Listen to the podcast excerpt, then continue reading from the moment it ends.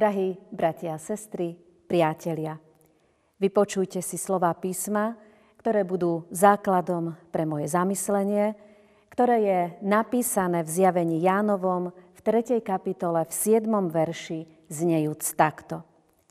Toto hovorí svetý a opravdový, ktorý má kľúč Dávidov, ktorý otvára tak, že nikto nezatvorí a zatvára tak, že nikto neotvorí. Milí poslucháči, dnešné zamyslenie začnem príbehom. Prešla polnoc. Rasto nehlučne vybral svoj kľúč z tašky a vstúpil. V dome bolo úplne ticho. Vystúpil po schodoch a otvoril dvere. Všetko bolo ako obyčajne. Upravená postel, a na stoličke pyžamo. Bola to jeho izba. Opustil ju pred piatimi rokmi a tak zlomil srdce svojho otca. Po matkinej smrti zmizli sľuby, ktoré jej dal a odišiel z domu, aby si žil, ako sa mu páči. Nikto poriadne nevedel, kam odišiel. Otec sa viackrát pokúšal nájsť ho. Listy, ktoré mu otec napísal, prichádzali naspäť s poznámkou. Adresát neznámy. Ale jedného dňa syna predsa len list zastihol. Čo v ňom našiel? Kľúč od domu, ktorý práve pred chvíľou použil. Ráno ako každý deň otec otvoril dvere na izbe svojho syna a neveril vlastným očiam a ušiam. Otec, ja som taký zlý. Prosím, môžeš mi odpustiť? Áno, syn môj. Ale prosil si o odpustenie aj Pána Boha?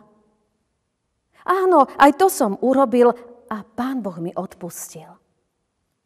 Čo poviete? Nie je to nádherný príbeh zo života, v ktorom dôležitú úlohu, úlohu zohral obyčajný kľúč? Všetci používame kľúč každý deň aj viackrát. Kľúčom sa dostávame do svojich domovov či na svoje pracoviská. Dnes však nechcem upriamiť našu pozornosť na iný kľúč. Kľúč, ktorým si môžeme otvoriť dvere do Božieho kráľovstva. Ten kľúč sa volá pokánie. Všetci podobne ako syn z príbehu sme svojimi hriechmi opustili svojho nebeského Otca. Odišli sme z jeho blízkosti ako marnotratní synovia a céry. Pán Boh sa nás však nevzdal. A nikdy to s nami nevzdá. Deň čo deň nám posiela kľúč, ktorým si môžeme otvoriť cestu späť domov, do jeho blízkosti. V liste rímským v 3. kapitole vo veršoch 23. až 25. je napísané. Všetci totiž zhrešili a nemajú slávy Božej. Ale ospravedlnení bývajú zdarma z Jeho milosti. Skrze vykúpenie v Kristu Ježiši, ktorého Boh dal ako prostriedok zmierenia skrze vieru v Jeho krvi. Možno sa niekedy cítime tak nehodní, že sa ani neodvážime tento kľúč použiť. Toľko vecí sme zbabrali. Tak veľmi sme sklamali. Nemôžeme sa predsa taký postaviť Bohu pred oči. A zvierame kľúč v ruke s myšlienkou mám, nemám, môžem, nemôžem. Dnes nás Božie slovo povzbudzuje.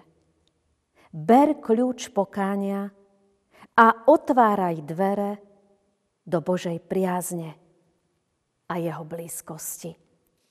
Amen. Skloňme sa teraz k modlitbe. Drahý pane, ďakujeme ti za uistenie, že nás máš rád. A túžiš potom, aby sme prichádzali ku tebe do tvojej blízkosti.